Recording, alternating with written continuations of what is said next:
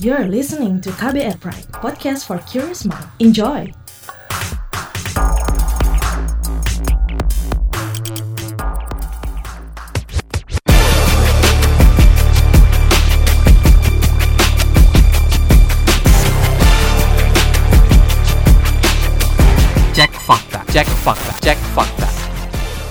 Sebuah akun Twitter mengunggah sebuah foto yang menunjukkan nama-nama varian COVID-19 beserta dengan tanggal perilisan dari masing-masing varian. Dalam foto tersebut juga tercantum beberapa logo organisasi internasional seperti World Economic Forum, WHO hingga Universitas Johns Hopkins. Seperti apa penelusurannya? Kembali bersama co-founder dan fact-check spesialis Masyarakat Anti Fitnah Indonesia Mavindo, Ari Bowo Sasmito. Saya Don Brady menghadirkan topik teratas Periksa Fakta Mavindo periode 31 Juli hingga 6 Agustus 2021. Hasil periksa fakta dengan tingkat engagement paling tinggi dalam forum anti fitnah hasut dan hoax atau FAFHH serta Instagram. Podcast ini bisa Anda simak di kbrprime.id setiap Senin dan di aplikasi podcast lainnya.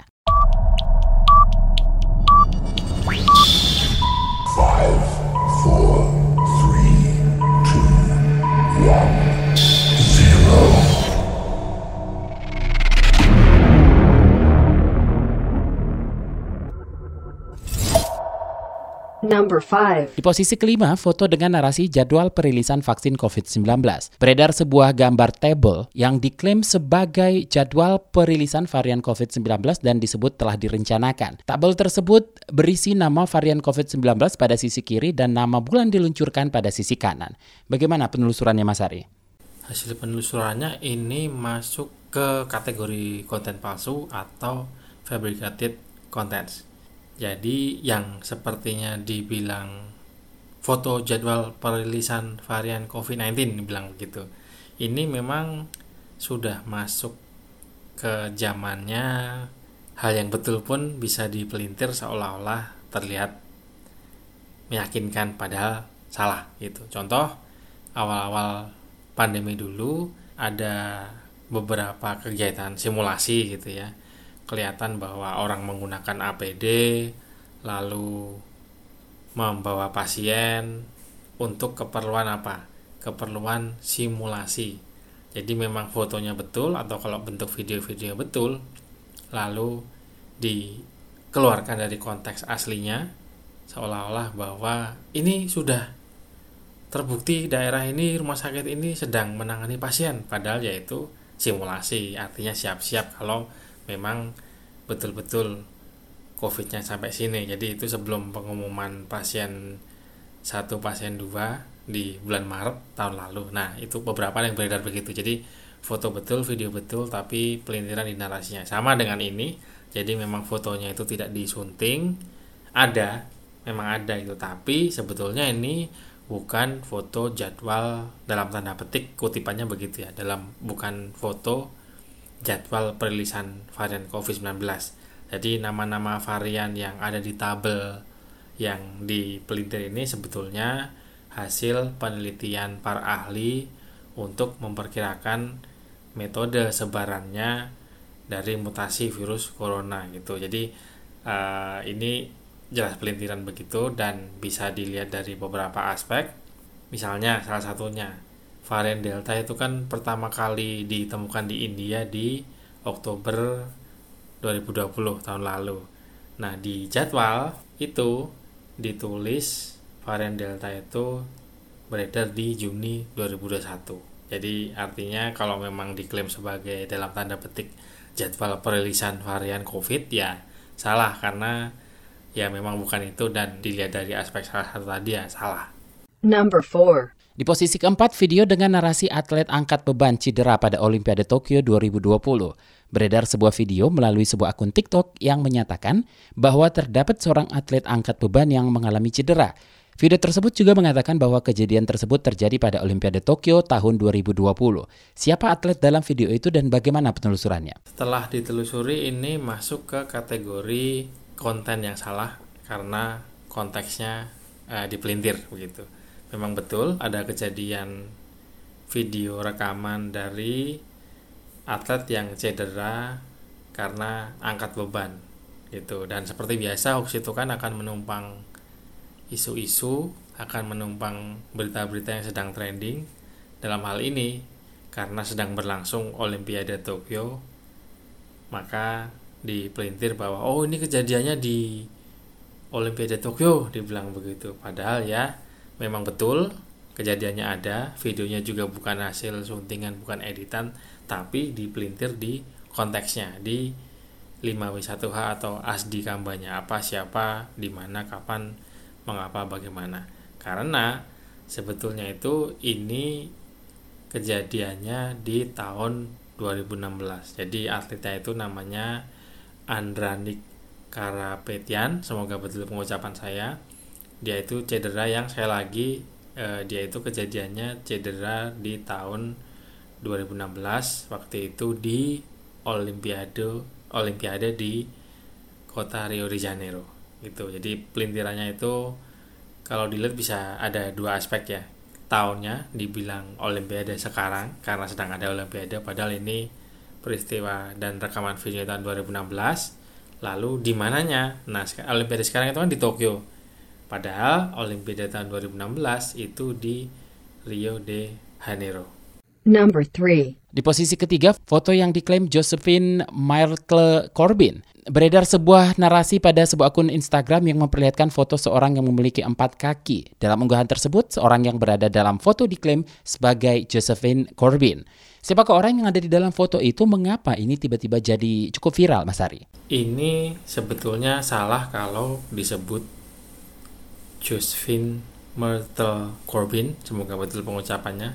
Aslinya yang di foto ini namanya adalah Ashley Brazel gitu ya. Semoga betul pengucapannya. Karena tulisannya agak susah gitu. Nah uh, kenapa sih si Josephine Myrtle Corbin ini bisa jadi cukup viral begitu? Karena penyebabnya adalah si Josephine ini mempunyai kelainan lahir yang namanya itu disebut kelainannya itu sebagai di figus semoga betul pengucapannya ya D I P Y G U S gitu tulisannya. Nah, kondisi ini kondisi di mana uh, cukup langka sebetulnya seseorang lahir mempunyai organ tubuh tambahan. Dalam hal ini kaki. Jadi uh, kelihatan bikin heboh dan viral karena normalnya orang itu kan punya kaki dua. Di sini kelihatan di foto bahwa kakinya ada empat gitu. Jadi uh, waktu itu memang ada yang namanya Josephine Myrtle Corbin itu lahir dalam kondisi langka tadi ya punya kaki empat dan membuat orang penasaran makanya si Josephine ini kerja di sirkus gitu untuk ditonton orang-orang nah ini mengilhami untuk orang-orang lain yang pengen menampilkan hal yang sama tapi rata-rata tekniknya itu menggunakan ya kaki tambahan palsu gitu. Jadi uh, beberapa muncul seperti itu. Tapi intinya adalah bahwa di foto ini sebetulnya ini bukan bukan Josephine tapi eh, ini foto dari namanya Ashley Brazel. Number 2 di posisi kedua, video dengan narasi soal helikopter kibarkan bendera Cina di kota Malang. Sebuah akun Facebook memposting video yang mengklaim sebuah helikopter mengibarkan bendera Cina dan ditengarai berada di kota Malang.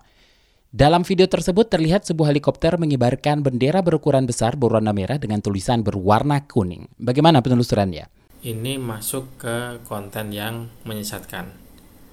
Jadi, masih ada orang-orang yang dengan mudah percaya bahwa sesuatu yang kelihatannya betul, lalu dikasih narasi pelintiran, lalu dianggap benar. Nah, dalam hal ini, videonya pun tidak menunjukkan dengan jelas bahwa ini bendera Cina atau bendera komunis atau apa tapi orang yang tergocek kalau anak sekarang punya begitu ya orang yang berhasil dipelintir orang yang berhasil di kilik-kilik kemampuan berpikir kritisnya itu melihat bahwa oh ini ada orang nyebut itu dari Cina lalu kelihatan ada bendera warna merah gitu. Padahal benderanya memang betul warna merah tapi di dalam benderanya itu ada lambang-lambang kesatuan TNI Tentara Nasional Indonesia. Ada lambangnya Mabes TNI ada lambangnya TNI Angkatan Darat TNI Angkatan Laut dan TNI Angkatan Udara. Tapi karena mendengarkan narasi dari orang yang ngambil video dan karena videonya mungkin tidak terlihat dengan jelas karena dari jauh lalu orang yang kemampuan berpikir kritisnya kurang percaya bahwa oh ini pasti bener nih gitu. Padahal ya salah kalau dibilang bendera Cina. Sekali lagi ini uh, lambang-lambang TNI yang ditaruh di bendera warna merah yang keperluannya itu adalah terbang latihan gitu nanti dalam rangka perayaan 17-an itu jadi heli ini membawa bendera raksasa begitu intinya adalah bahwa sampai sekarang masih ada orang-orang yang pokoknya apa-apa kalau dikasih narasi Tiongkok, Cina lalu dengan mudahnya menyebarkan tanpa berpikir panjang bahwa uh, ini belum tentu benar begitu. Number one. Di posisi pertama narasi soal Rocky Gerung meninggal dunia.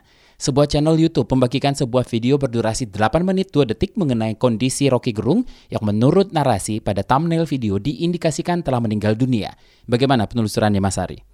ini sesuatu yang mengandalkan teknik yang biasa saya sebut sebagai pancingan video atau umpan video atau video bait walaupun secara resmi istilah itu nggak ada ya adanya juga clickbait uh, pancingan klik gitu. Biasanya menggunakan judul-judul yang heboh misal gempar heboh fakta tak terbantahkan atau uh, bikin kaget kayak gitu misalnya.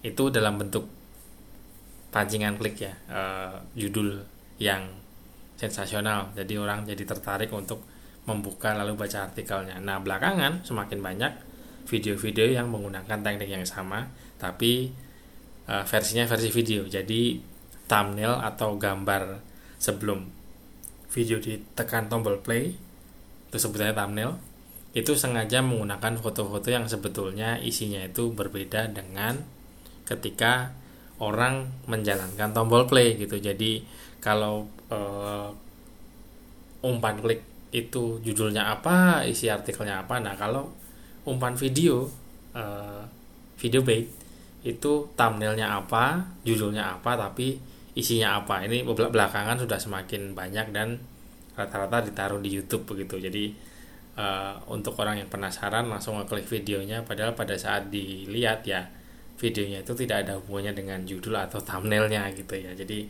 yang punya situs untung eh yang ngeklik yang buntung gitu karena jadi korban dibohongin gitu. Nah ini setelah diperiksa sekali lagi ini masuk ke konten yang dimanipulasi. Hasilnya adalah uh, dari durasi video sepanjang 8 menit 2 detik ini informasi yang dimuat itu beda dengan narasi yang ditaruh di thumbnail video. Sekali lagi uh, thumbnailnya apa lalu isinya apa begitu. Karena setelah diperiksa ya enggak Rocky Gerung tidak meninggal. Buktinya adalah bahwa dia itu mau bikin acara live di tanggal setelah tanggal video ini diterbitkan di YouTube gitu. Dan seperti biasa jangan heran kalau setelah dibuatkan artikel periksa faktanya begini tiba-tiba videonya nggak ada itu biasa uh, itu hal-hal yang hal yang sudah standar si pelaku menghapus tapi ke depannya akan melakukan hal yang sama karena kalau diperhatikan ini seperti template gitu ya cara menulisnya seperti itu lalu cara menata atau layout thumbnailnya seperti itu kalau diperhatikan di turn by itu sudah sudah ada beberapa artikel periksa fakta yang dalam seminggu itu bisa ada beberapa gitu ya. Dilihat dari tata letaknya cara menulisnya uh, gaya-gayanya itu sudah jadi gaya yang standar bahwa memang si pembuat video-video ini ya menjalankan strategi pancingan video gitu uh, video bait gitu ya. Jadi thumbnailnya apa tapi isinya tidak sesuai dengan thumbnail atau klaim-klaim yang dimuat di judulnya. Itu yang bisa kami himbau adalah orang sering penasaran kok kayak gitu? Masih bisa ada di YouTube sih? Nggak di take down nggak ditangkap dan lain-lain. E, itu bukan hal yang mudah karena yang paling manjur justru sebetulnya adalah dari sisi kita selaku pembaca. Pembaca itu kalau bentuknya tadi ya kalau bentuknya itu pancingan klik clickbait. Nah kita sebagai penonton karena ini bentuknya pancingan video gitu ya kita sebagai penonton harus cerdas bahwa tidak semua video yang kita lihat yang tampilnya seperti A gitu isinya betul-betul berkaitan dengan A. Karena semakin ke sini modus pancingan video menggunakan thumbnail dan judul yang sensasional ini sudah semakin menjadi hal yang standar yang digunakan untuk mendulang atau menjadi lahan keuntungan dari si pemilik kanal video yang uh, dalam hal ini di YouTube. Itu dia tadi topik teratas periksa fakta Mavindo periode 31 Juli hingga 6 Agustus 2021. Mas Ari. Selalu tidak bosan-bosannya saya mengingatkan, jaga emosi, tahan jari, verifikasi sebelum dibagi. Saya Ari Sasmito, co-founder dan fact-check specialist Mavindo Masyarakat TV Indonesia. Terima kasih waktunya sudah mendengarkan. Tetap jaga protokol kesehatan. Ingat, pandemi belum berakhir. Wassalamualaikum warahmatullahi wabarakatuh. Terima kasih telah menyimak podcast Cek Fakta ini. Kami menantikan masukan Anda lewat podcast at kbrprime.id. Sampai jumpa di episode berikutnya. Cek Fakta. Cek Fakta.